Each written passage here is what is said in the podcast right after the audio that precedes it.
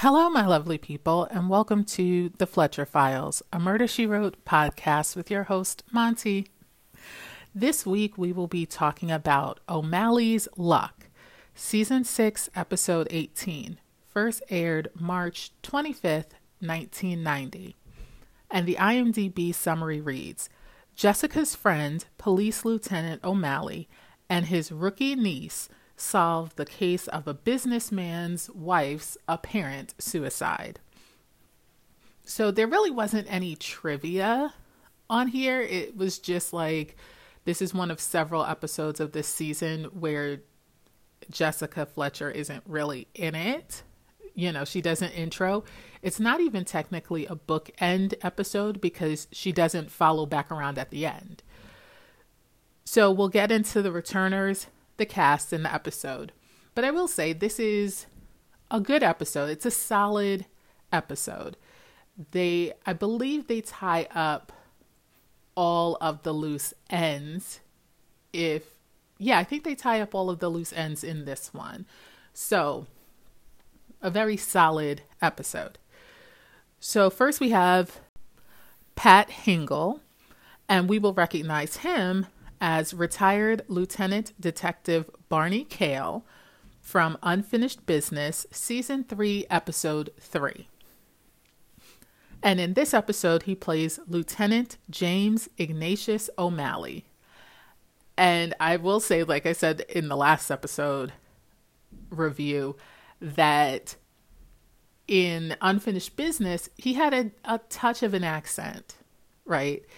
In this episode, he is just swimming in it. He is swimming in that brogue, okay? just relaxing in it, okay?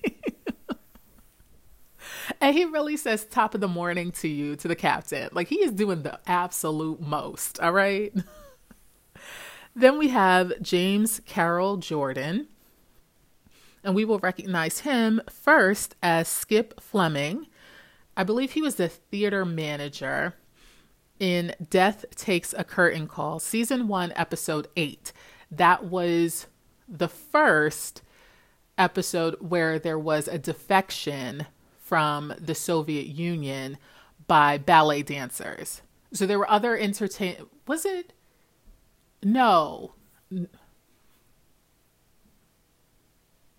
Yeah, that was the ballet dancer one because there was a second one that had Michael Haggerty, and that was the woman was a violin. No, she was a pianist. No, she was a violinist. She was a violinist, and her brother was trying to defect, right? And they had captured her family, specifically their parents. Yeah, so this was the first one with the two ballet dancers who were defecting to the US. Yeah. We will next recognize him as Adam, Adam Rogers from Crossed Up, season 3, episode 13. So he was one of the three sons of the victim. So this was the one where Jessica, there's a storm. Jessica is laid up with a slip disc or something messed up in her back. And she goes to make a phone call but the line is crossed with somebody. Long story short, one of the brothers, not Adam, however, one of the brothers calling to set up an assassination of their father. And we will next recognize him as Doug Brooks from Just Another Fish Story, Season 4, Episode 19. He was the co owner of the restaurant, also the brother of the head chef in that episode. And that was the one where we where Donna and Grady are engaged and her parents want to have an engagement party. This is the first time she's meeting Jessica. She wants Grady to meet her parents. Yeah, the whole nine. So this is I think this is the first episode where we meet Donna and thankfully, it works out for them because I will continue to say Donna is the best thing that happened to Grady. Honestly, he should not have been left alone. Uh, but he pulled it together. He pulled it together, honestly, with her help, because Jessica and Frank could only do but so much. But once they let him free, he forgot everything they taught him, and Donna had to come and save his life, honestly. anyway, in this episode, he plays Paul G. Abbott, and this is James Carroll Jordan's last Murder She Wrote episode. Then we have Nicholas Pryor, and we will recognize him as Harry Parmel from Capital Offense, Season 1, Episode 10. Now, I think he was a lobbyist, right? He was, think he was an attorney, but he was a government lobbyist, and he was working with the paper mill company that was trying to get Maine senators to approve a new paper mill. Yeah, I think that was the one. But he was a lobbyist and, you know, someone shaking hands, kissing babies, trying to make deals happen. In this episode, he plays David Kingston, also an attorney. Now, I, I, think he was an attorney as well in the previous one, but uh, that's not what he was doing. He wasn't out here practicing the law. Okay, he was trying to figure out a way to manipulate it in the previous episode. well, in this one too. So honestly. And finally, we have Carolyn Seymour, and we will recognize her as Pauline Constable from It Runs in the Family, season four, episode six, where she was the wife of the newest Viscount. Yeah, there, was a whole title, but she became a viscountess and was also the murderer. So there's that. Okay. Actually, she legit poisoned the previous two viscounts of Black Raven. Yeah. So that her husband would get the title and become, I think, the 19th. I think the 19th. So, yeah, she was out here on some straight Lady Macbeth. All right. But taking things into her own hands, not encouraging her husband to actually do the murder, but taking things into her own hands. I don't think that's what they meant when they were talking about women empowerment. I don't. I really, I really don't think that's what they meant. Um, don't be out here murdering people, especially poisoning two people so that your husband can get a title so you can get a title and you can stunt on all of the women in town because you grew up poor and feel like you have something to prove that you've crawled out of your you know your previous life into a life of wealth and title but now you're going to prison girl you worse off you going to prison? And she knew she wasn't going to get caught. She just knew she wasn't going to get caught. So it was worth it to her until she got caught. when you ask people, when you really think about it, like, is it, was it worth it? Was it worth it? She honestly and truly thought there was no way that she would be found out as the murderer. Just absolutely no way. So, yeah. Okay. But she was because uh, Jessica Fletcher was in the building.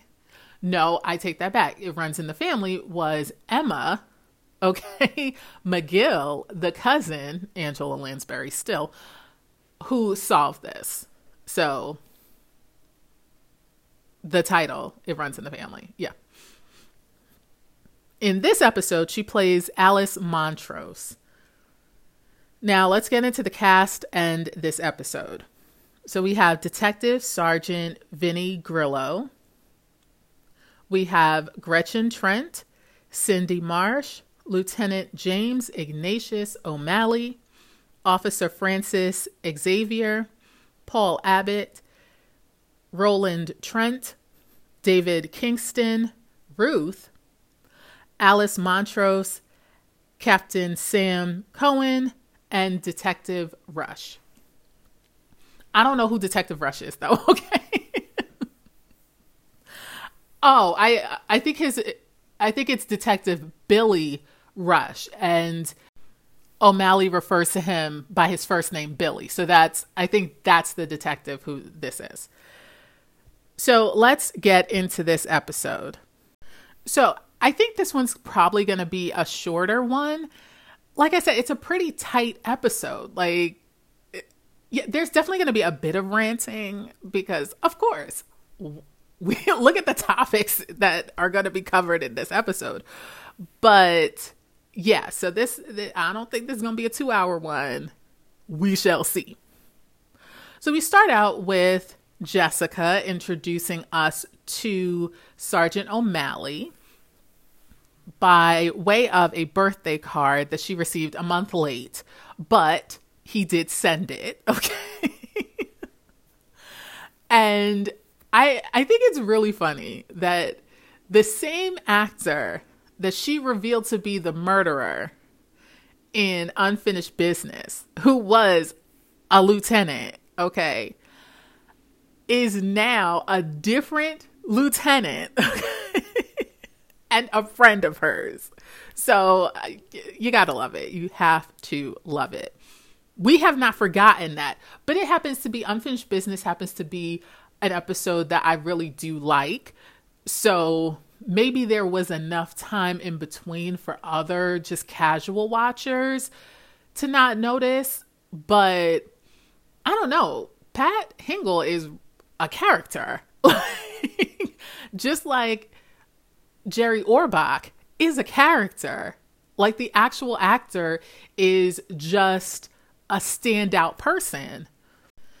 And there are many characters who are like this, but they tend to like the um like the character Dennis Stanton, the character Michael Haggerty, they're the same character right throughout.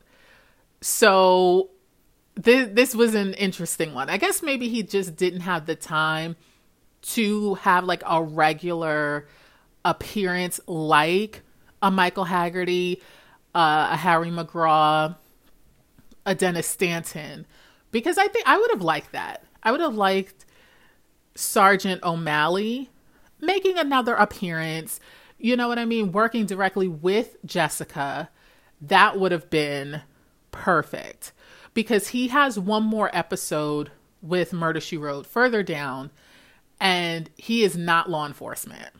Okay. We do not like his character. Okay. So uh, that that's the one episode that's missing. Jessica working with Pat Hingle as a lieutenant detective or something like that to solve a murder. That and Frances, his niece, could have also now a detective at the end of this. Spoiler. That would have been that would have been a really good episode. Okay? But it was not to be. So anyway, so Jessica also has gotten a letter because people used to do this. Uh not everyone sent an audio like Dennis Stanton did, but or does. I don't know if we've gotten to an episode. I think no, I think next week's episode, Always a Thief, he sends her a tape going over her his uh, last adventure asking telling her hey this would make a good book but Sergeant O'Malley is old school. So he hand wrote a letter telling Jessica about his latest brush with dismissal. Okay, he stays about to get fired. a mess. So we then go into the episode and we see Gretchen and Roland Trent in a limo. Now, Roland is going from phone call to phone call. He's handling business. Gretchen is over it.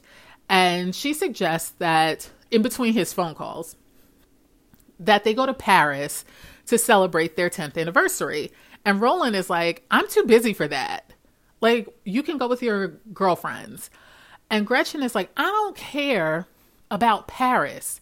The point of this is for us to spend time together Okay? Time together. You're always working. And so she she's fed up cuz he gets another call and is ignoring her. She tells the driver to pull over at the next I guess building or whatever. He does. Homegirl gets out of the car without Roland even noticing. Now, I'm just going to say this. All right. This Gretchen is not a young woman. Okay, she's not. She's probably easily in her 40s. Easily. Okay? He's probably in his late 50s. Yeah, I would say late 50s. I don't think he's necessarily in his 60s. But he's definitely in he, there's definitely a 5 at the beginning of his age. She's eh, she's younger than him, clearly, but not decades, okay? and you're telling me that you married this man 10 years ago. Now, we don't know how long they were dating before they got married, okay? But he didn't just become this real estate mogul because that's the business he's in. He's in real estate. He owns bu- buildings and and stuff like that. So you can't tell me that you didn't know that he does all this work. Now, is it possible that in their dating and early marriage, he made time for her? So she was lulled into a false sense of security. And then once they were locked into this, he was just like, whatever, I'm getting back to work. That's possible. That is very possible. But she's over it. She gets out the car and we then go to the next scene. So we're at the mayor's office and we meet Officer Frances Rowley. So I think it's Frances Xavier Rowley. So yeah, anyway. So she's coming in with documents that the assistant to the deputy mayor or administrator for the deputy mayor has requested that she rush over. So his secretary, Ruth, is not out front. So she goes directly into his office. He's finishing up a phone call. He's like, after he gets off, like, oh, the closed door doesn't mean anything. She was like, you told your secretary's not out there and you told me to rush these over. So he's like, oh, you know, my bad. I, I don't take it the wrong way. Anyway, so he's taping this. He has a straight up tape recorder in his desk. Okay, because he's just a slime ball. And he tapes every interaction in his office, which honestly, what's about to happen, I, I don't understand. He, I don't understand why he would have taped this, but I think after I tell you what happened, I, I think what he was thinking, we'll discuss. So he comes around his desk to off to Frances. And she's like, "Oh, we can go over these documents. It was the I think arrest reports from Staten Island or something to that effect from Staten Island. Some police documentation, records, statistics, something to that effect." And she's like, "We can go over them if you want." And he starts to hit on her like, "Oh, I haven't stopped thinking about you since we went to dinner. And she was like, Oh, that was nice. You know, I'm always willing to to help the deputy mayor. Now his boss is what she's talking about. Like, so whatever is needed, I'm happy to help. So he then gets handsy with her. She has been taking self defense, but I'm like, also, you would have, you should have learned hand to hand combat in the police academy yeah, that's like is that is that not part of the training? Cuz it is now. Uh where I'm at. So I would have assumed that in your police academy training that you would have been taught some, you know, grappling, wrestling, self-defense type situation because somebody could go for your gun and you need to be able to get them subdued or somebody takes off running when you're trying to arrest them you got to run after them tackle them and get them under control So, so yeah, I don't, girl. Anyway, so she is able to protect herself. And he was not expecting that, but he's like, "Oh, I like when people, when girls get rough or whatever, or you like it rough, something to that effect," which is very concerning. Okay, to her and to me. Okay, now homegirl has a gun, but this is really, this would be really difficult to explain if she shot this man. Period. Like it would. They'd be like, oh, she's a woman. She couldn't handle herself. She had to pull out a gun and shoot him. Like she, you know, whatever. It would not have looked good for her in 1990 in the police force as a young officer, female officer specifically. Anyway, so he then like attacks her, like grabs her up. She struggles. She's able to get loose because she does have training, whether police academy or she mentions that she took a self defense class and is taking a self defense class. So later on in the episode. So that's why I'm referring to like, girl, didn't you learn this in the police force? Maybe she learned this part, this stuff in the police force. Anyway, so she is able to get away from him, gets to his desk, grabs like a cup of water or a carafe of water or something and throws it at him, throws the water at him, not the actual container. And as she does that, Ruth walks in. Now, Ruth is not splattered with water, but Paul is. And he's like, Get this little tramp out of my office. And she's like, You said a little what? Now, Homegirl was about to wear this man out. Police officer or nah, you're not, you're not going to be out here calling me out my name when you're the one who attacked me. So he was like, she barged in here and tried to proposition me with sex to get a promotion. And like, Frances is incensed. She's like, what you're not going to do. She doesn't say this, but this is how she's feeling because she she's ready to punch this man in his throat two good times.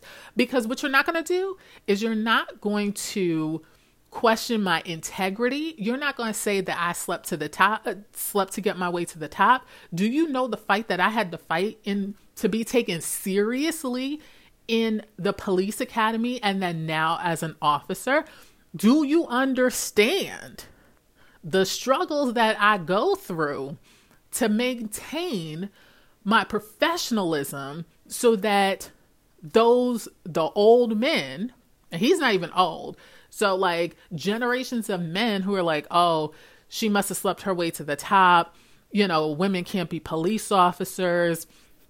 Women can't be in the military and all of those sexisms out there.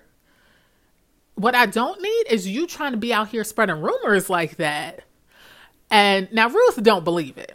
Okay ruth does not believe it, but she knows Paul, all right, and his nonsense. So she escorts Frances out. He calls, he demands to speak with the police commissioner, right? Ruth tells Frances, Your best bet is to forget this happened and keep it moving. And Frances is like, What are you even talking about? Like, he, you know, I didn't do that. He, he came after me. She's like, Listen, you he tapes whatever happened i wasn't there but whatever happened in there you better believe he has it on tape. He tapes everything that happens in that office. And so Frances like thanks and leaves. My thing is i would have immediately gone to either his boss my boss somebody in order to get that tape because that tape is going to prove that he came after me. Now, he makes reference to a dinner, and we'll find out what the nature of that dinner was. Now, when I heard that, I thought that the deputy mayor, him, and Frances had gone to dinner. Because when she said, you know, it was, it's really great to, to work for the deputy mayor I assumed that he was at that dinner since she said that directly after he was like, I can, couldn't stop thinking about you after our dinner. So I, I would have gone to get that tape because he clearly tried to proposition her. He clearly attacked her, you know, and was completely inappropriate in and the thing is had she not had training whether in the police academy or in um, a self-defense class she could have been assaulted more so than him struggling with her. You know what i mean? In the you go into prison uh, you got to sign a registry type assault. But had that happened, Ruth wasn't going to come busting in here trying to save nobody. I promise you, she wasn't, because I'm sure, unfortunately, that Frances isn't the first young woman that he has, that Paul has used his position to get her to do something they normally would not do. Okay, either reluctantly, you know, so they gave consent, but like not because they feel obligated to, or they're scared to lose their job, or get in trouble, or something like that, or by physical force. So Ruth wasn't, it didn't matter if Ruth was there or not. She wasn't going to bust in there and do anything about it.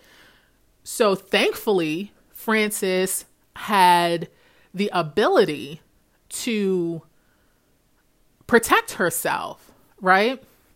And the thing is, the fact that he felt bold enough to attack this armed policewoman really goes to how trash of a person he was.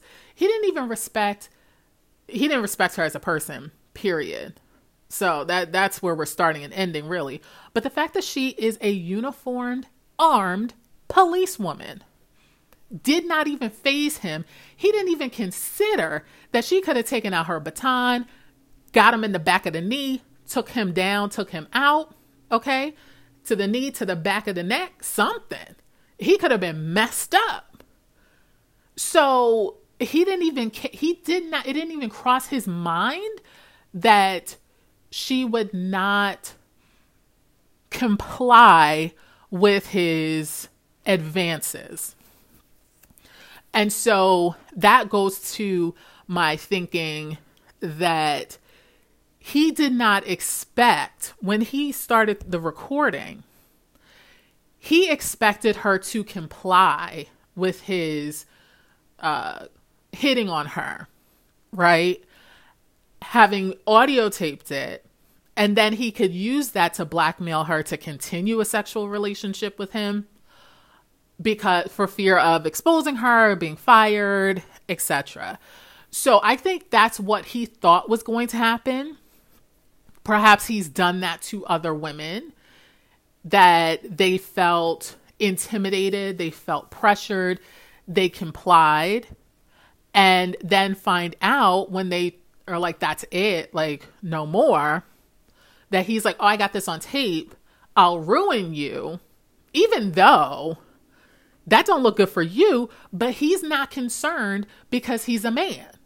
Okay? Like, oh, they were trying to get a better job, they were trying to get promoted. You know women just got to sleep to sleep with men to get to the top or whatnot. That's the only way they can do it. So, I'm single. What was I supposed to do? They seduced me. And people would have they wouldn't have believed it, but they would have blamed the woman. So, thankfully she was able to get out of that situation. Now, we don't get back to him till the end, okay? So we can cool our jets on this jerk, okay? But then we got Roland Trent, so don't get too comfortable, okay? so the next scene, we're at the precinct, and the captain, Captain Cohen, is speaking with O'Malley, who is pissed because obviously Frances, who is she's not technically his niece. Well, okay. She's not biologically his niece, but his former his friend, longtime friend, knew Frances since probably you know her parents got together. He died, but O'Malley had been in Frances's life for her entire life. So she he was like an uncle to her. So that's why she refers to him as uncle. And he refers to her as his niece, but I don't believe that that's his brother or sister's child. I believe that it's just the family you create, right, as opposed to the family that you're blood related to. So, of course, she's going to tell O'Malley what happened. And he goes to the captain and he's like, My question to you, okay, because her father was the finest, you know, law enforcement officer I knew, okay, and she is an amazing officer on her own. Okay, not only does she come from good stock, but she has created a position herself. And ha- so, how does she go to from being a liaison to the mayor's office to working a desk job in the South Bronx? And the captain is like, she got a poor rating from the deputy mayor's office. And O'Malley is like, she's never gotten a poor rating, not even in the academy. So explain to me how that happened. And the captain's like, ah, listen, if you want to see what happened, you got my blessing. Do you, boo? Do you? Okay?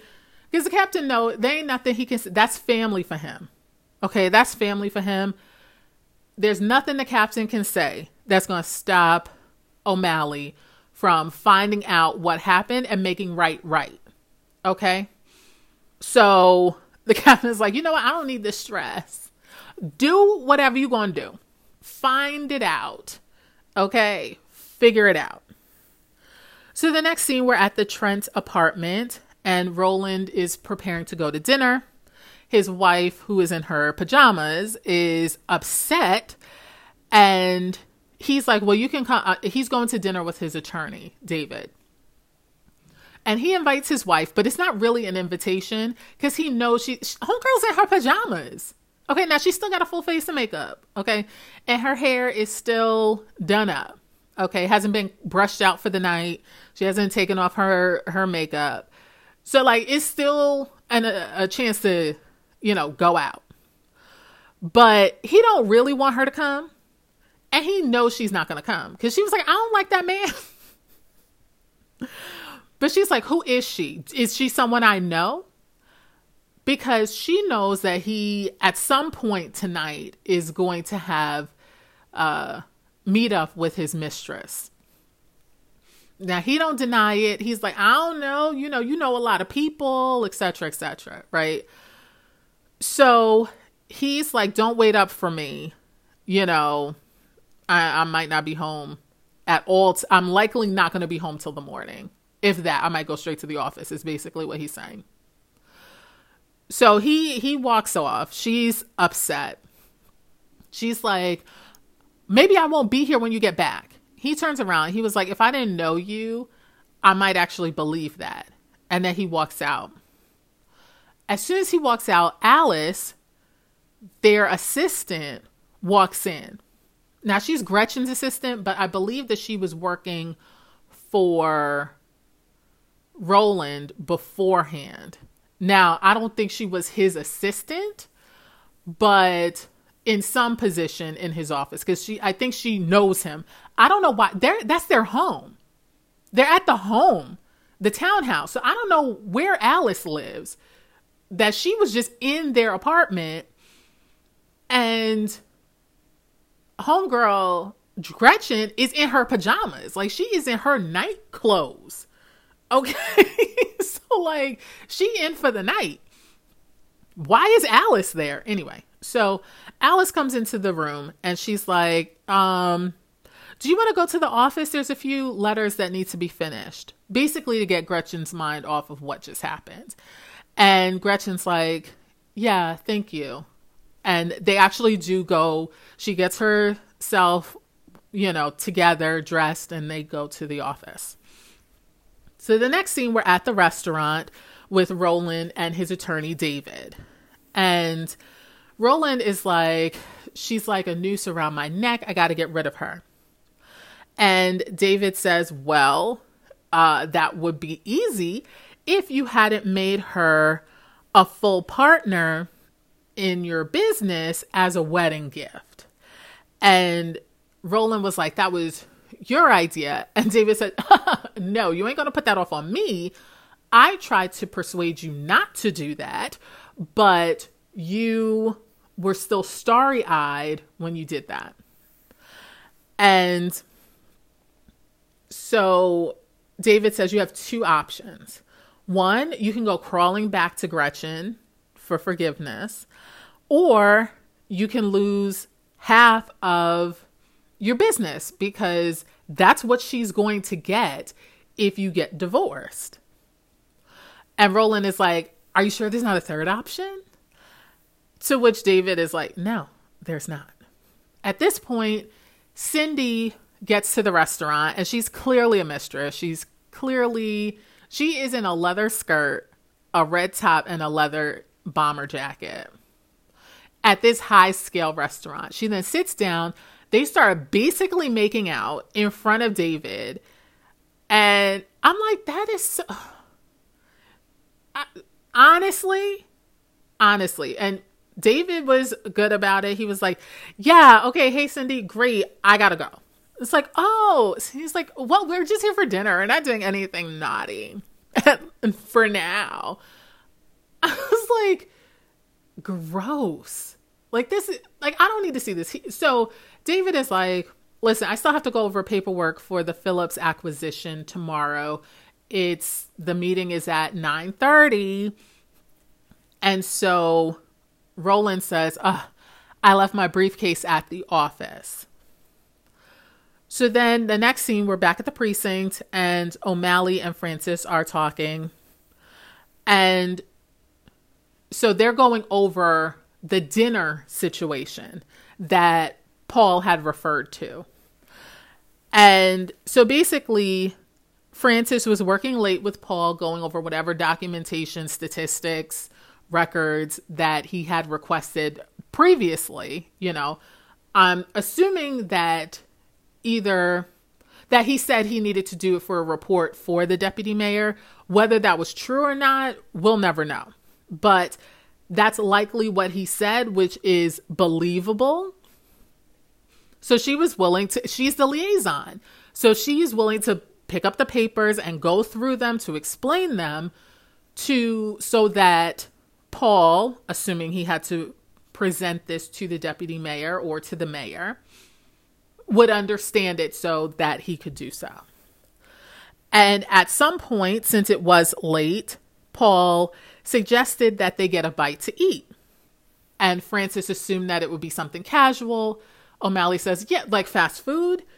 And to which Frances says, Yes, but we ended up at Chez Marmont. And he he was very nice. He was very much a gentleman during this, and I actually started to like him. Now I don't think she meant like as in a potential mate, but like as a person. Like, oh, okay, he he's not a bad guy. He's nice. He's polite. But yesterday, which was when you know the attack happened, in the light of day, he was very different. You know, it was definitely not the same you know, and I think he was surprised by the fact that I wasn't, you know, I didn't accept his invitation for a liaison. Okay. and, you know, so that that's the thing. Like I said, however he read the dinner was uh, caused him, and this is 100% on him. This is nothing on Frances at all. Okay? At all, period. All right, because not for nothing, if the county, village, town, Providence, whatever, okay, if the government is going to pay for me to eat at a French restaurant, I'm going to eat there. Like, I'm not going to be like, oh, let's go to McDonald's. Like, okay, you know, take a right here, take a left here, park here. We're going in there. Like, and I'm sure she's probably in uniform too. Like, how how uncomfortable is that? you know? But So I don't blame her for going because honestly, she might not have known until he was like, okay, this is where we're going. And it's like, well, okay. Um, I guess, you know, the city's paying for it. Let's go eat. But we then, so that's how he misread her being polite as her clearly being attracted to him. And obviously, as an ambitious young police officer, she would be willing to use her assets to get ahead because clearly that's the only way she could get ahead. So he put two and two together and he got 75. And that 75 almost got him a knee to his business. But um, I promise you, if Ruth had not come in to that office, yeah. So I tell you, she would have, Frances would have figured out how to explain this, but Homeboy would have been messed all the way up because you're not going to be out here trying to attack me. Do you not know? Anyway, so O'Malley is like, hey, you know my partner. Um, well, he, it's not actually his partner; it's his like mentee. You know, he was promoted, and so he needed another assistant. You know, and so he offers the position to Frances, which she happily accepts, and she's giving him a hug, and he's like, uh, "No, we don't do that on the clock." Okay, this is a professional establishment. Now everybody knows that that's his niece, you know, in name and relation, right? Not by blood, but name and relation. That's his niece. So they they don't it's like a father-daughter relationship. Nobody thinks there's anything well except Detective Grillo, but he's he got his own issues. We get to him in a second. Anyway, so she's like, Our shift ended two hours ago. He was like, Okay, maybe just a wee hug. Okay. I think it's very cute. Like, despite the fact that I was absolutely disgusted by Cindy and Roland making out in the restaurant, this like father daughter type relationship that O'Malley and Frances have, and she was giving a hug. She's so excited. I, that was cute. Like, granted, it's in the precinct. Okay. granted, it's in his actual police office, but I still thought it was adorable. Um, probably not necessary. Well, they were off the clock. So, yeah. so, O'Malley is like, well, Frances is like, so what do we do next? And O'Malley is like, well, it's been actually kind of quiet. But I got this itch that's telling me that something about to happen. Next scene. Okay. we're back at the Trent. No, I thought we were at the Trent apartment, but we're back at Roland's office. Okay. And he is wearing gloves. Where did he get these gloves? I don't know. But where that's a loose end that we just don't ever tie up. But okay, fine. So he has these gloves, white gloves on, and he's typing on the typewriter a self termination note. Okay. And his wife is on the ground, unconscious. There is a bookend that is bloodied on the ground next to her. So after he types this letter. He doesn't even take it out of the typewriter. Okay. He goes, he cleans off the book end. He then cleans up, to, I guess, wipes up the blood, cleans up the blood that was around Gretchen. He then picks up Gretchen and like tosses her over the balcony on and they're at the penthouse of however tall this building is to her death because apparently she was likely just knocked unconscious. But we actually, the coroner's report never comes in during this episode. So we don't know if the strike to her head killed her or if she was unconscious and then when she hit the ground, that was what killed her. We, so we don't know. We actually do not know. The coroner likely knows, um, but we never get the coroner's report. So he does that, cleans up, grabs his briefcase, and heads out. So the next scene, O'Malley and Frances arrive at the scene, and I'm assuming this is Detective Rush, who is standing next to the sheet covered body of Mrs. Trent. And he says that it was some it was a jumper and they jumped from the penthouse office. So O'Malley asks, Well, are, how do you get up there? And there's a front entrance, and then there's a back entrance, which has a private elevator f- directly from the parking from the parking garage.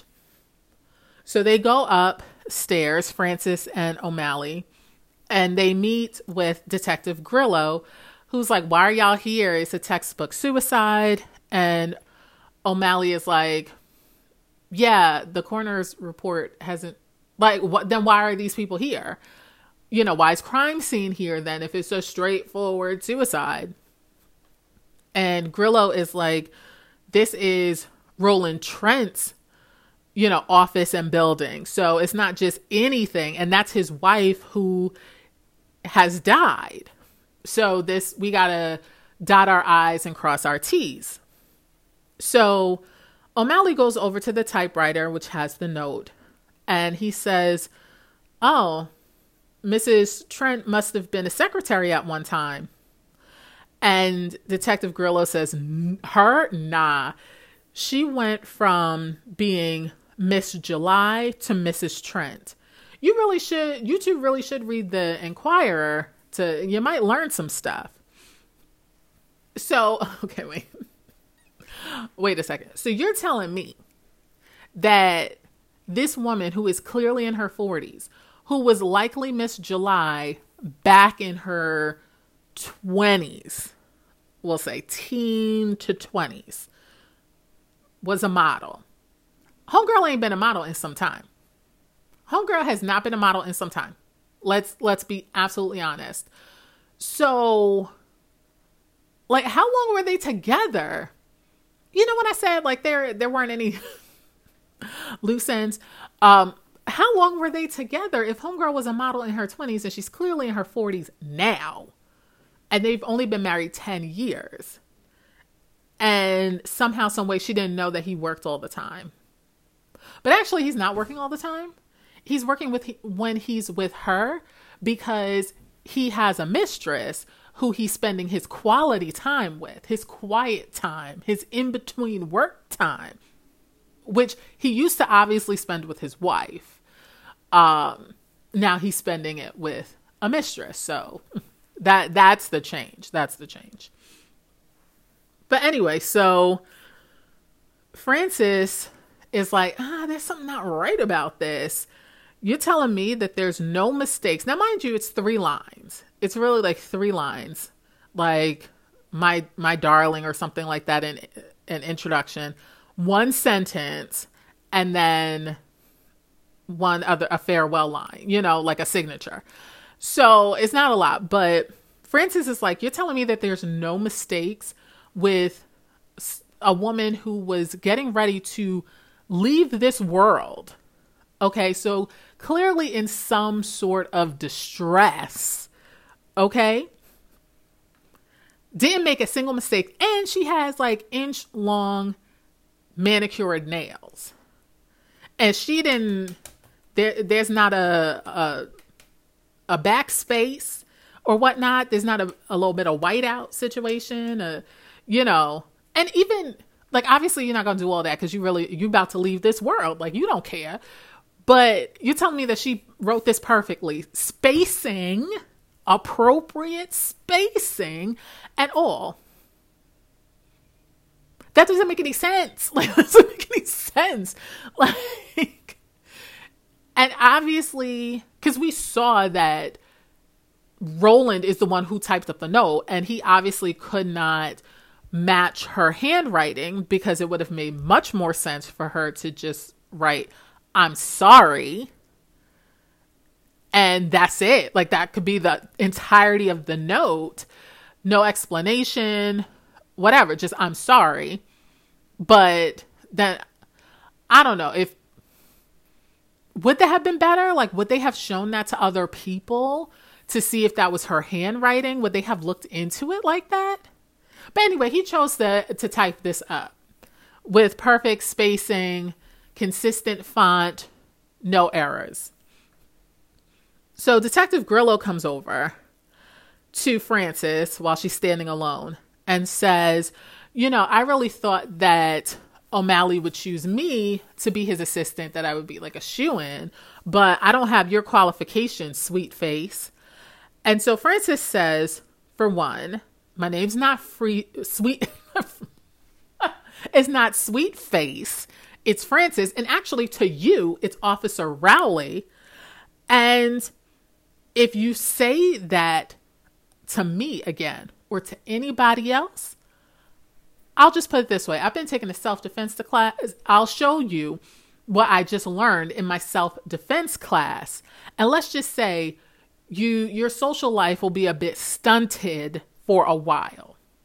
Now he got that. And basically, what she was saying is you're going to catch a knee or a foot to your business. Okay. Because that's what I learned. but he got what she meant immediately. Okay. And he was like, oh, oh, she ain't the one to mess with. Now, I don't know. He obviously didn't have a lot of interactions with her to know that she's not the one to mess with. But if he didn't know, he knows now. Okay? So, and he he left it alone. He left it right alone. He was like, "Oh, she ain't the one." And kept it pushing. So at this point, O'Malley notices the difference in the bookends. So one is highly polished. Now that's the one that we saw Roland Trent cleaning off the murder. Well, I don't know if it's necessarily the murder weapon, because I don't know if that the hit killed her or just knocked her unconscious. But the other one is grimy and definitely unclean, okay? So then Roland Trent arrives and he's like, Why are y'all all here? Gretchen killed herself. And so O'Malley's like, How do you you just walk in here and you look around and you're like, oh, my wife killed herself? And he's like, some insensitive sergeant called and left it on my voicemail, right? That would be Detective Grillo. Okay. it was like, oh, I thought that I should tell him as quickly as possible because he's Roland Trent. So you say, instead of saying, please call me immediately, and giving him, uh, you know, we're at your office. Please call immediately, and um, and come over, so you can tell him in person. You're gonna leave that on his voicemail. That is wild. That's why you're not O'Malley's assistant because you're definitely a terrible detective. Anyway, so O'Malley is like, I, I, have a few questions for you. Sorry, you know, my condolences. Because he doesn't recognize Roland, nor does he care who the heck Roland is in the community. The fact is, there is a suspicious death that he needs, that O'Malley needs to resolve. So he asked Roland when was the last time he saw his wife. And he said 7:30 this evening. I was preparing to go to dinner with my attorney. I asked her to join us but you know she she didn't want to go. And honestly um i'm sure my attorney would have preferred her company most people like most people prefer her company over mine. And so they asked if anyone else was at the dinner. He says no one else was there. O'malley asks how long has he had this office? And he says as long as i've owned the building which has been several years so O'Malley then says, Well, you need to speak with your cleaning crew. And he's like, What, my, my cleaning crew? And O'Malley points out the bookends, how one of them is polished clean, but the bottom is wet. So it clearly was recently washed, and that's not good for the wood surface that it's on. And then he proceeds to put it back down. he was like, now they don't already took a photo of it. Anyway, he was like, the other one, it's grimy. Not no disrespect, but this out here is nasty. well worn. And so he's like, oh, okay. he is confused, but he also knows why it's different. And of course, he's not thinking I need to clean both of them. He's like, it's going to look like a suicide. Are they even going to come up to the office and look, look, you know, other than to see how she, okay, she got access to because she is a partner and she just, this is her note and she jumped off and that's it. That they wouldn't investigate, they wouldn't have crime scene and all of that.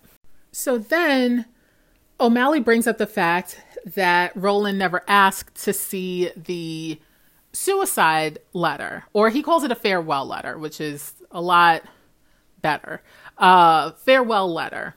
And he said, if my, I, I forget the name of his wife, but if his, his sainted wife, okay, had left him a farewell letter, he would have grabbed it immediately and committed every single word to memory. And I was just like, that is very true.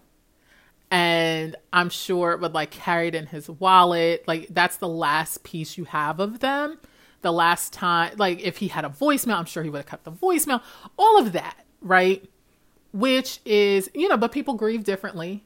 And obviously he ain't had no love for his wife at this point, but we know that, but you know. And obviously O'Malley knows that you know, he can read the room. But Roland says, Well, I'm afraid of what's in it because I'm afraid that she may have blamed me for this. And that's true as well. Okay. Now, I don't think that a person who whose spouse left this world at their own hands and they had a very loving relationship and sometimes you, it doesn't matter how close or loving or understanding it is people we never know what's going on in people's minds right we we can't. There's no way. And there may not be outward signs that we catch.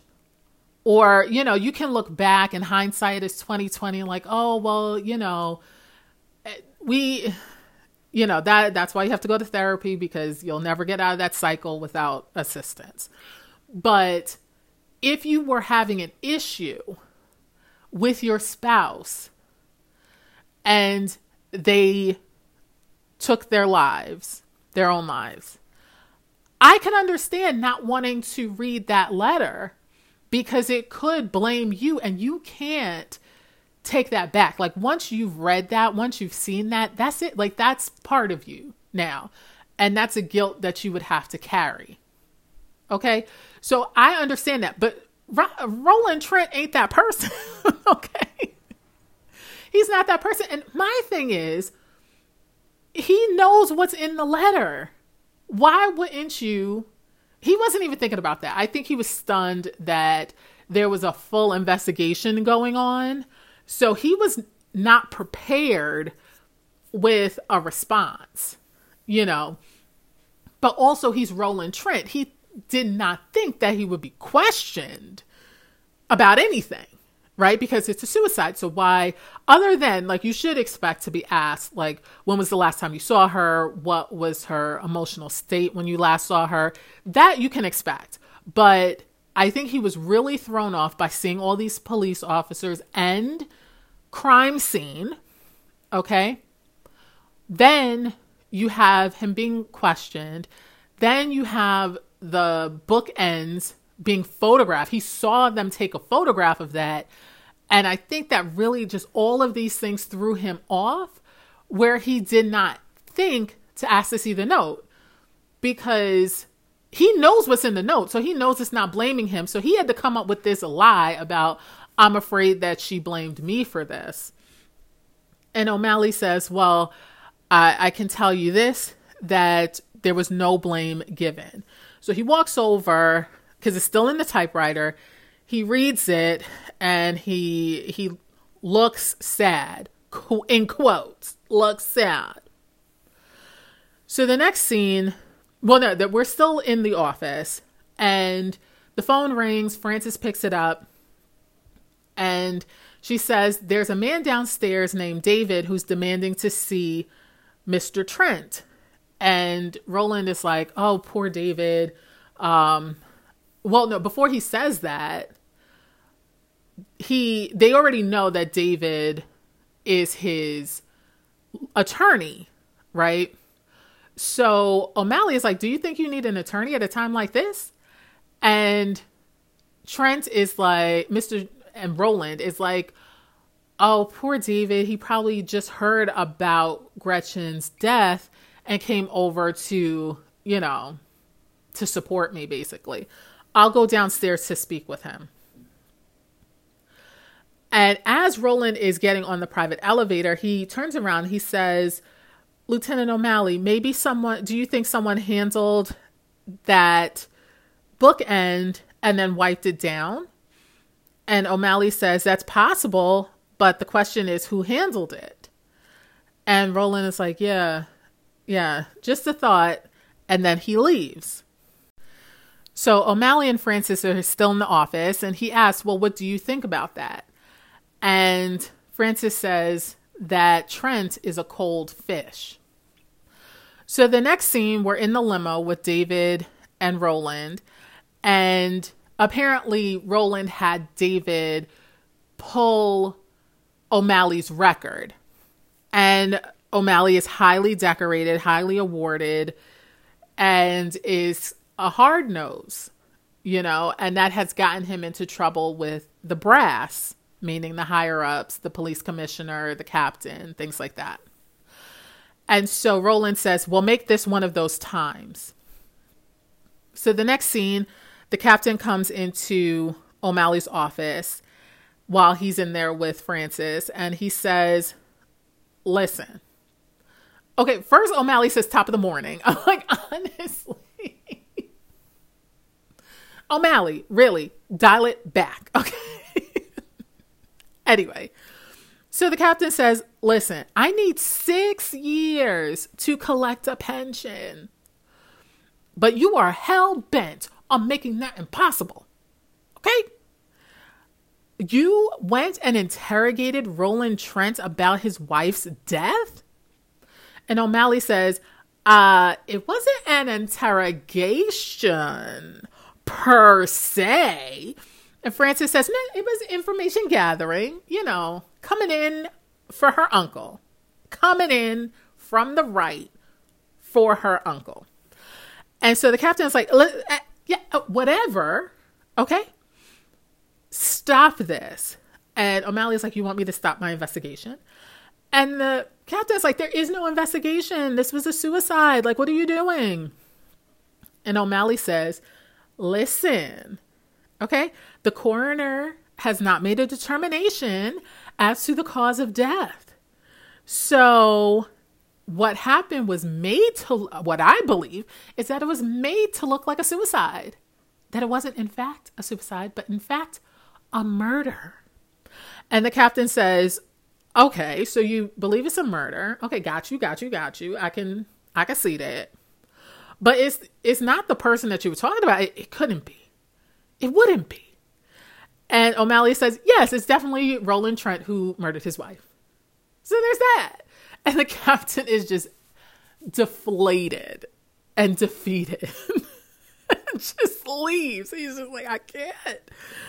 Oh my gosh, you're just trying to get yourself fired, and me too. But at the end of the day, like honestly, they're in a union, in a very, very protective unit union. Okay? The mayor can't just now the ma- the commissioner, yes, okay? But the captain as well as O'Malley, now they can make their jobs hell. Okay? They can give them terrible assignments. But that's the most they can do. They can't just fire them. And especially because There's no misconduct for real. Okay. And even if there was, that goes to internal affairs. There's a process to that. So the captain just wants to to relax his six years. Like I don't know how you the captain and you got a whole homicide department, you got a SVU department, you know the whole trafficking. Well, actually, I don't think in the '90s they had a trafficking unit, but a kidnap. Well, no, kidnapping was the feds. Anyway, so you got major cases and detectives working on those below you there's no there's no like easing into retirement. So I don't know why you're like so upset with him, but I guess it's having the commissioner probably calling you regularly to fuss at you about what O'Malley is doing. That is what you mean. Like I have actual serious cases, victims alive, dead, in a coma, unconscious, on the run, all of this to deal with. Okay? I don't need you creating cases that don't exist. Okay? I need you to actually work on investigations where there is a crime that has happened. Please. Okay? I think that's his issue. Like, but low key, the captain doesn't have a problem with O'Malley. Like low key, he believes him. He trusts his instincts. But if you're getting calls from the mayor's office, from the commissioner, you're like, I get it. I get it. And you can see that the captain only goes but so far. He he's not going to sit there and argue with O'Malley because he knows that's pointless. That's just going to upset him and it's not going to do anything to O'Malley because he he don't care. He does not care. Right is right, wrong is wrong, and it doesn't matter who you are in society. If you have committed a crime, okay, you're going down. Okay. and the captain understands that and you know he he tries to clue O'Malley in but he knows it's a sometimes it's a losing battle so he he kept it pushing so the next scene Roland comes back to his office and there's like police tape over the private elevator. He rips it off. He gets in the private elevator, goes upstairs. He then immediately picks up the phone, dials a number, calling Cindy, his mistress. He's like, "Hey, darling, uh, lunch at wherever." at 12:30. I'll see you there. And hangs up the phone. Then the camera pans over a little bit and it's O'Malley. He's like, "Oh, who were you talking to?" Hopefully it was a voicemail and you just haven't gotten over the fact that your wife is dead. Or if you're talking to a real person, is it your wife? Because their wife is dead, so I'm concerned. And so Roland is surprised. Like he did not even now O'Malley is standing right there. Now I don't know if he was somewhere else and then walked over, but he it wasn't any place to hide. That office is completely open. Or you would have heard the door creak or something. And he he was just so focused on doing whatever quick thing he needed to do in that office and getting back downstairs by 12:15 to go meet with his mistress. So O'Malley is like, yeah, we're still investigating. Um, you broke the tape and just came on up here. Shouldn't it be closed? Your wife just died. Like, regardless, your wife just died yesterday. Why are you in the office? Your staff ain't even here. But how you coming in a private elevator straight to your office and you don't know, you don't alert your staff? You don't come out to see who's there? That's wild to me, actually. anyway. So O'Malley is like, yeah, so we have a few problems. One of which is that your wife's fingerprints were not on the typewriter, nor were they on the actual farewell note. Okay? How do you think that happened?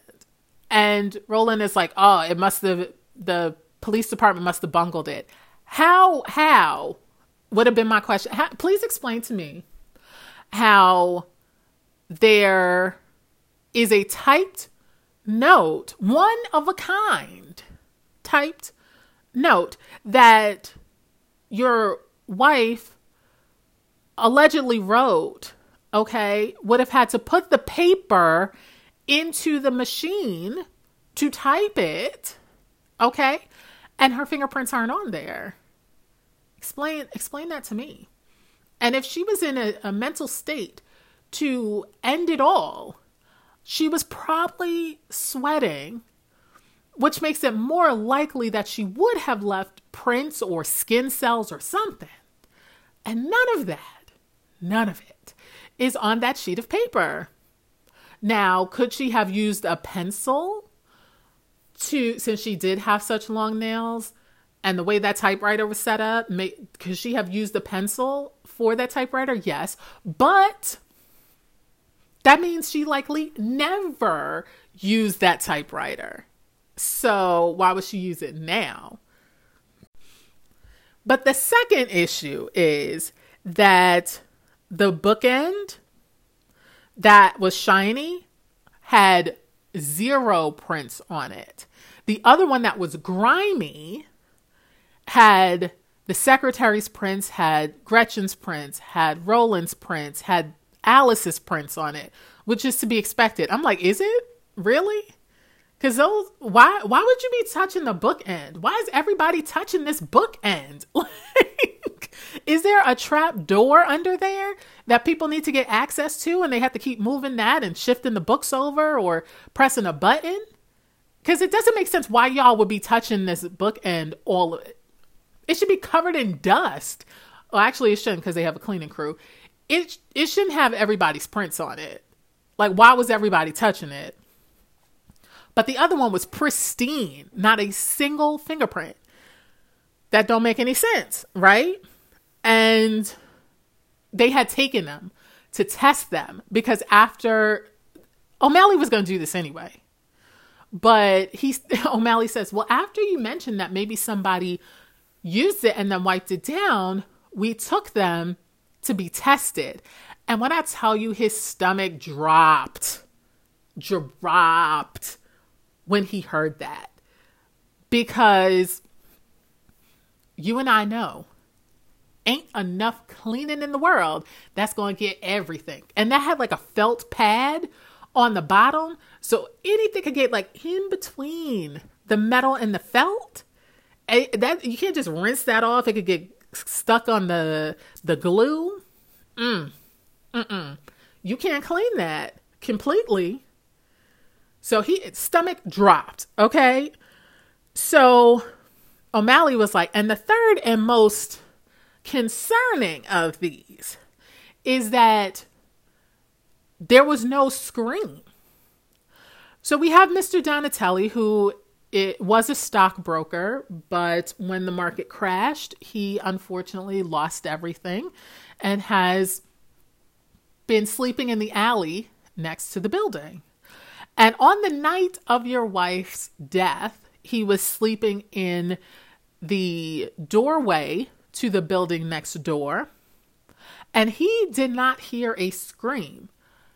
How traumatizing for this man because one, did he have friends who like I know back in what the 20 in the 20s when they had that market crash, people were jumping. Um I'm sure he's talking about a more recent one, I'm assuming at the time of this is 1990. There was another one coming up soon after that. But probably in the 80s, like may, he might have actually seen friends and coworkers doing this, ending their lives this way because of financial ruin. But in this case, he's just minding his business, sleeping. And could you imagine waking up and there's just this woman there, no longer with us? He didn't hear anything. And there's just a body that appears. I I don't I I don't know. I hope they got him help because that is next level messed up. Like I can't, could not even believe it.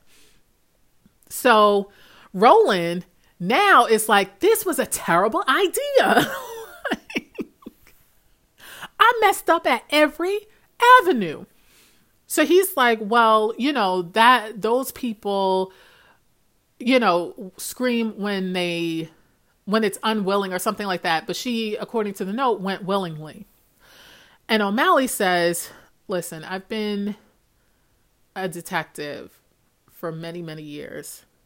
And unfortunately, I have had experience with many people who have ended their lives this way. And no matter how determined they were, when reality set in that this was it, like they had taken the step and there was no turning back, every single one of them screamed. So either your wife had remarkable re- resolve or she was unconscious when she was tossed over that balcony. One of the two. One of the two. And Roland knows that clearly anybody who met his wife knows that it, it wasn't the remarkable resolve. Okay. So the next scene, we have Frances in a suit. Yes, girl. Yes. Get your detective on. And she's interviewing Alice Montrose, the assistant. And she asked about Gretchen. And so Alice was like, she wasn't really involved in the business, meaning Gretchen. She only signed papers when her husband requested because she was a full partner. So there's certain things that, that she wasn't reading or concerned or part of that, but things that required her signature as a partner. But she was mostly devoted to charities and writing letters and sending checks and, and things like that. So, or and probably fundraising as well for those charities. So Frances asks, When was the last time you saw her? And Alice says, The night that she died. We were at the office, just the two of us. There was no one else there. The staff had left. And she was dictating letters to me because she hated typing and her writing was atrocious. While we were doing that, Roland appears suddenly from the elevator and he saw that Gretchen was sitting behind his desk, right? And got real nasty and upset about this and was like, Are you trying to take over? And Gretchen says, Well, why not? I'm already half owner. And Alice says the look in his eyes made her afraid that she thought that he was going to hit Gretchen. Like he was pissed beyond pissed. Okay. And so Alice quickly said, like, we'll be out of here in less than an hour. Well, we're almost done. We're almost done. And she says that seemed to calm him down. He then left because he came back. He said he had left his briefcase. That's why he had returned. So once he left, Alice realized he had again left his briefcase. So she asked Gretchen, Oh, should I try to catch up with him? Because he went out the front way. He had originally come up the private elevator, but he left through the front door. She said, Should I try to catch up with him? And Gretchen says, No, if he really needs that, he'll return to get it. So they went back to writing letters and with Gretchen dictating to Alice. And after about an hour or so, Alice was barely able to keep her eyes open. Hopefully, she got a car service because God forbid she was driving her car that tired. But Gretchen was like, go home, get some sleep, and I'll continue to dictate on tape because that was the other method she would use either direct dictation or she would dictate onto a tape which Alice would listen to and write up the appropriate notes and letters and cards thereafter. So Alice leaves. Then Frances asks, Well, what was her emotional state after the argument with Roland? And Alice says, Well, she was upset, of course, but I, you know, why why wouldn't you be? We were able to continue to work though. And Frances says, Do you think she was upset enough to take her life? And Alice says, Absolutely not. And Alice reveals that she believes that Roland is involved, that he neglected her, he did not realize how much how special of a person she was, that she loved him, he didn't reciprocate that love. But when Frances says, "Do you think he was having an affair?" Alice like shuts down. Now, I don't know if perhaps Alice had a relationship with Roland, not at this time because he had Cindy. So I don't know. Like, I don't know if before Gretchen came along, Alice was his assistant and maybe she they had something going on, but then he got with Gretchen, but then she realized Gretchen is a really nice woman and just, you know, made peace with it. I don't know, but she clammed up and we don't ever find out for real why. But O'Malley, when Frances tells him, is like, well, you know, some people will talk crazy about someone else, family, friend, employer, right? But if someone else says something about them, they will, you know, fiercely defend that person. So that might be why. Like, that's still her employer, and she may have known him longer than she knew Gretchen. So she doesn't want to, even though she's like, I think he killed her. but I don't think he, I don't think she was saying, I think he killed her. But I think she was saying, I think that his mistreatment of her could have driven her to do this, or he did this. But I then I don't understand. Like you were willing to say, like I think either he drove her to take her own life, or he helped her along the way. Actually, factually, but I don't. Or she thought when Frances asked that that she was trying to imply that Alice was having an affair with Roland, and that's why she got offended. I think that's what it was. I think Alice thought that Frances was implying that Alice was the mistress to Roland. And that's why Alice got upset. Yeah, that's that's what I'm going to go with.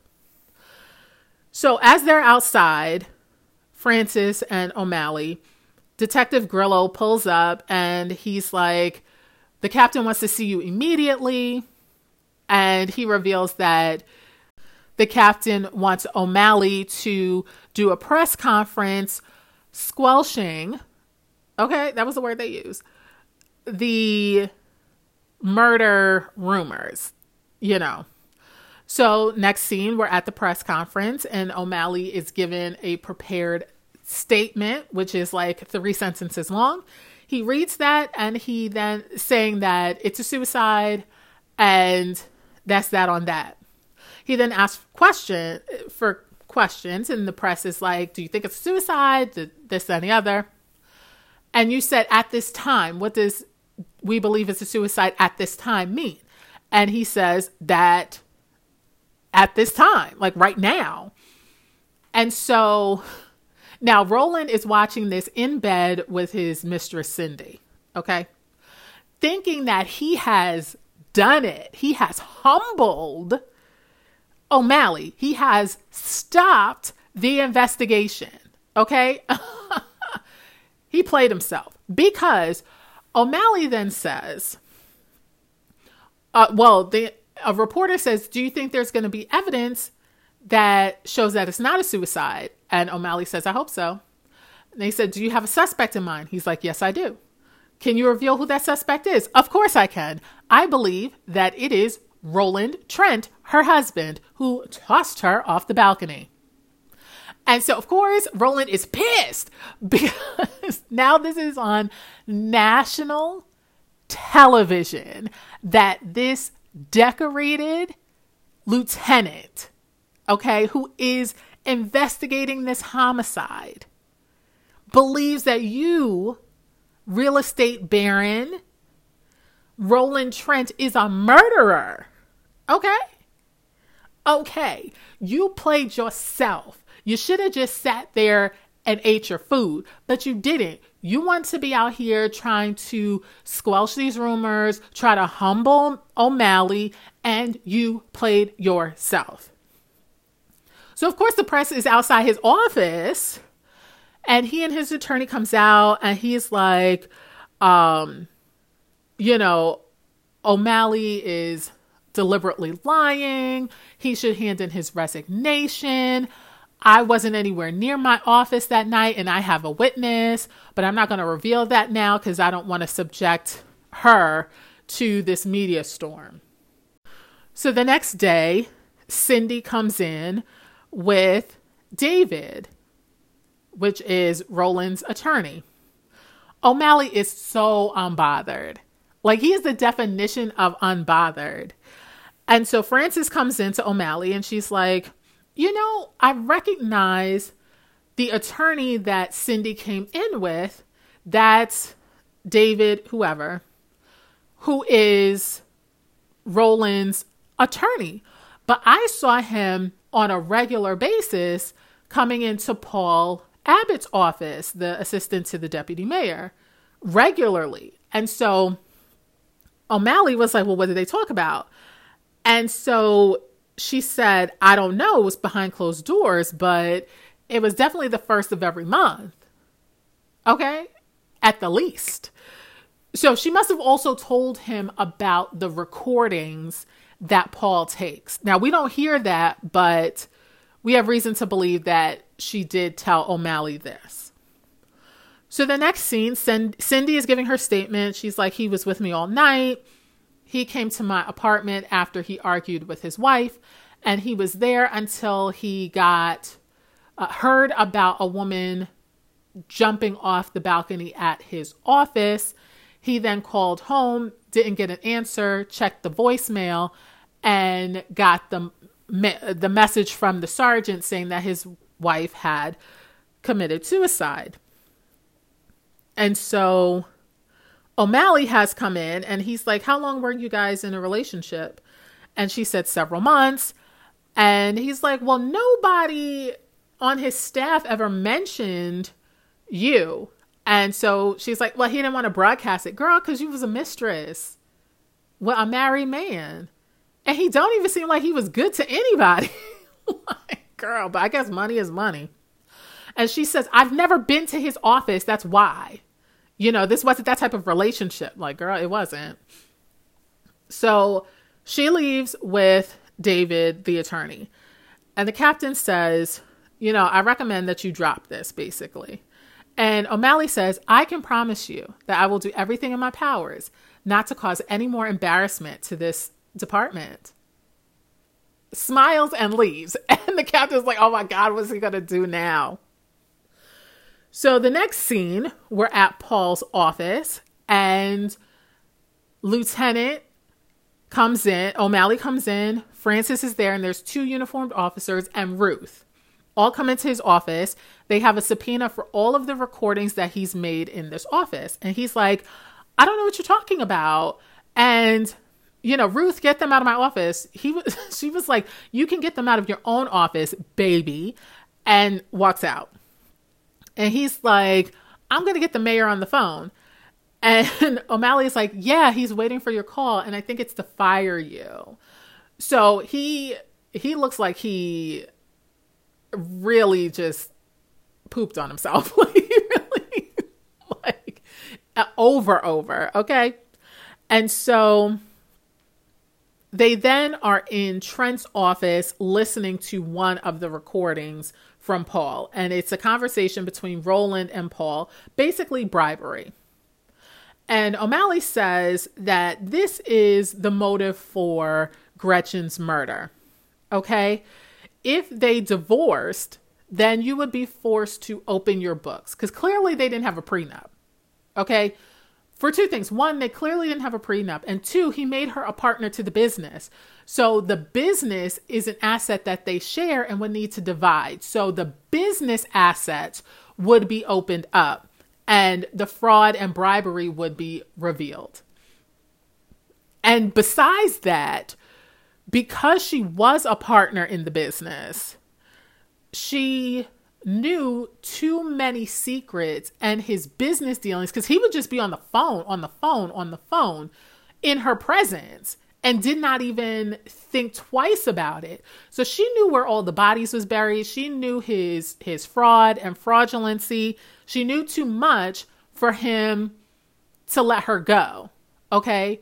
Because he would have had to pay her, give her whatever she requested. Like if she wanted 95%, he would have had to give her give her 95% so that she wouldn't say anything. And there's still no guarantees that she wouldn't say anything. So the only answer was she had to die. And they said that the lab report came back on the bookend and it had traces of blood and hair, both belonging to Gretchen, like in in the nooks and crannies of it. And also, Alec, because Trent, because Roland is like, well, no, like I never came back here. I was with Cindy all night. Now they brought Cindy up into the office, so she's there too. So it's David, it's who's trying to get um Roland to shut his face, Roland and Cindy. So O'Malley says, Well, we have a statement from Alice Montrose who says that you left your briefcase here that night after arguing with your wife. You still didn't get it. You came here to pick it up, but got into the argument with your wife and left without it. However, when we got here, there was no briefcase. But when you walked in here that next morning, you had your briefcase with you. The only way you could have gotten it is if you would have come back here in the interim to get your briefcase. And so he's like, you know, I didn't do this. And O'Malley says, yes, you had too much to lose to actually get your hands dirty and kill your wife. But Cindy, you're the most likely person to lose your temper. You had the most to lose because you were, no offense, but offense. You wasn't nobody. You were the mistress. And he could not leave his wife. So your position was always going to be a side piece. And, you know, whatever money's come with that. But at any point, his wife could have shut that down. And there's nothing he could have done about it. He would have just had to obey because he it was cheaper to keep her. It was literally cheaper to keep her. And so Cindy is like, I don't have to listen to this. And so she goes over and presses like the secret button to the private elevator. And O'Malley says, Yeah, no, like you, you know, I forget what she she said. She was like, I told you I, I didn't I was with Roland all night, right? And O'Malley says, Well, you also told me that you've never been in this office before, but how did you know which one of these doors led to the elevator because all of these doors look exactly the same, which is the truth. Okay, when I tell you it's an ugly pattern, but it's on every single one of them. Same size, height, cut, doorknob, the whole nine. They look exactly the same. And so she's like, Roland? he's like, I can't help you. No, he's like, shut up, Cindy. And O'Malley is like, Yeah, you probably don't want to say anything until you speak with an attorney. And you know it's not going to be David because David is Roland's attorney. And he's not even a criminal defense attorney, he is a business attorney. So you, and you ain't got no money, Cindy. So Roland can get the best attorney possible. And you think that he is going to pay for your attorney? Girl, you are out of luck. He done left you with the bag. Okay, a bag of 25 to life girl, you can't be all nice and pretty in your leather skirt and your leather bomber jacket, okay, with your hair teased to the gods. No, no more, girl. No more full face of makeup with at least, well, you can, but you ain't got no money to get that from the commissary. So you're to be broke down, busted, and disgusted. Now, you done killed this man's wife. Possibly. Possibly. Again, we don't know which of the two actions resulted in her actual death. But there is a recording because, of course, Cindy gave a statement because she has no other choice but to try to get a plea for any sort of leniency. Okay. So she just given up the whole situation. So apparently she went over there to try to reason with Gretchen, and Gretchen was basically, she has the upper hand. She had all of the aces. Okay. She is a partner. She knows his dirt. There's no way that, and if she wants her husband, why would you want him? I don't know. Okay. After all this, he don't pay no attention to you, nothing. But she probably was like, that's cute. You think this is going to last? All I got to do is tell him that he got to shut you down and you'll be gone. You'll be back on the streets where you deserve to be. Okay, we'll still be in our townhouse. We'll still be in this penthouse office. We'll still have millions upon millions upon, tens of millions of dollars. Okay, I'm still to be going to nice lunches, and you are to have to sell off the clothes that he bought you and the jewelry that he bought you and move out of the apartment that he got for you and go back to the street where you belong. And that's to be that. You think that you're to come in here and try to make me divorce him? You don't even understand in your airhead the fact that I hold all the cards here. He can't leave me unless I want him to go. And even if I want him to go, he can't leave because I know all the secrets. So I hold, I control this. He had his little fun real quick, but I run this. I run this because I'm the most dangerous person in his world right now. So Cindy let her emotions get to her. Okay, she didn't play her position of a side chick. Okay, she picks up the bookend and hits her in the head. She freaks out because, of course, there's blood everywhere, and um, Gretchen is knocked out on the ground. She calls Roland. Roland comes up the private elevator. Again, I don't know where he came with the gloves because he knew what had happened, right? And had put together how he was going to handle this. So he told Cindy to leave and he would take care of it. So he, where we came in at the beginning of the episode with him typing up the note, her passed out or dead on the carpet, was Cindy had hit her. Now, we don't know whether, now, if the, well, well, he could, he would be an access, accessory after the fact because he tried to make it look like a suicide. But if he to cover up a crime, uh, you know, so if the coroner's report came back and said that the blow to the head, you know, was what killed her, that well, which might be well, actually, no, no, no, no. I was gonna say that might be difficult but there was an episode of Forensic Files where a guy threw his wife off of a a dock. It's not really a dock, but it, it was like a wooden deck that overlooked water, but it was kind of just like in the middle. Anyway, regardless, threw her a few feet down and she hit her head. She wasn't dead, but she was knocked out. He then took care of the kids, the kid put the kids to bed, came back out hours later, saw that she had not died, and pushed her in the water, right? So, what they were able to determine was now this was in the 90s, this might have even been the 80s, because you know, the first set of forensic files were cases from like 60s, 70s, 80s, and 90s. So this right around this time they would have been able to do this, right? The they were able to figure out that her her body started to try to heal itself, right?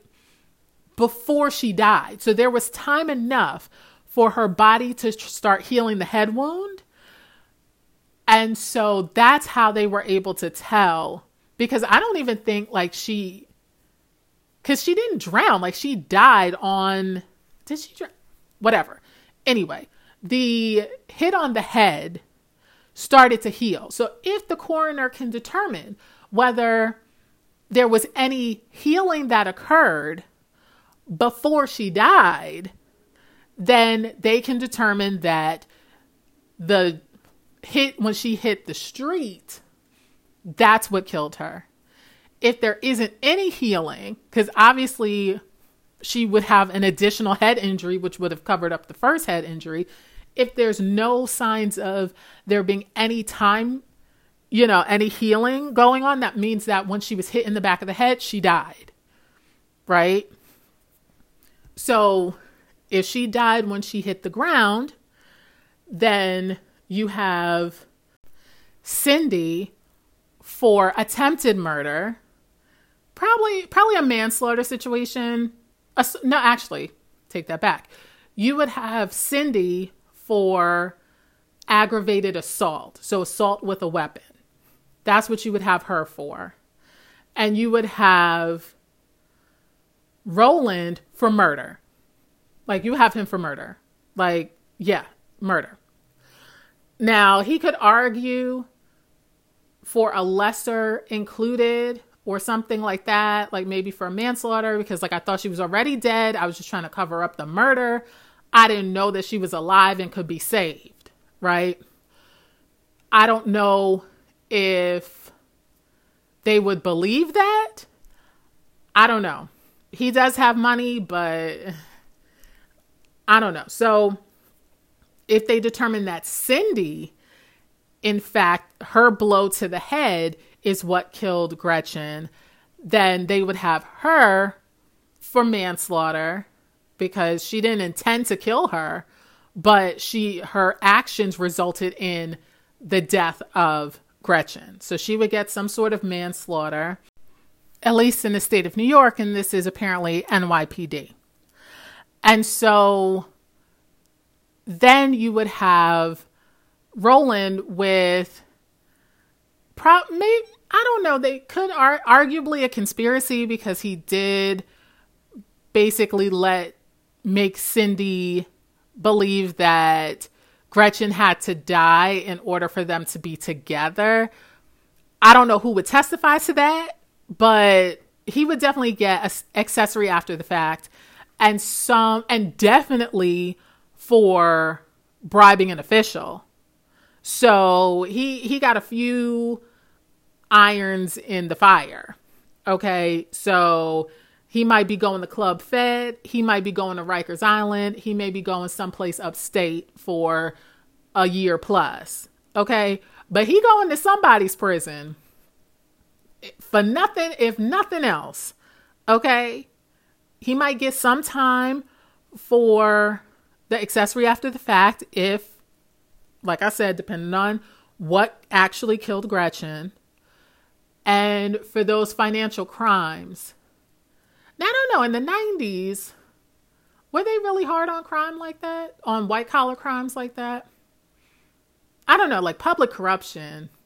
It depends on what party was in power, really. So I can't necessarily speak to how they would have handled it. Because, you know, I wasn't old enough to know any of this stuff in the 90s to speak intelligently about it. So there's that. Anyway, so we end on a happy note with Frances being promoted to detective. Okay, so Detective Rowley. Yes. Yes. So all all good in the hood. So, like I said, a very solid episode. I did actually have a long review. Mm, I thought I was like, oh, could I, I need to get just an hour at least, something.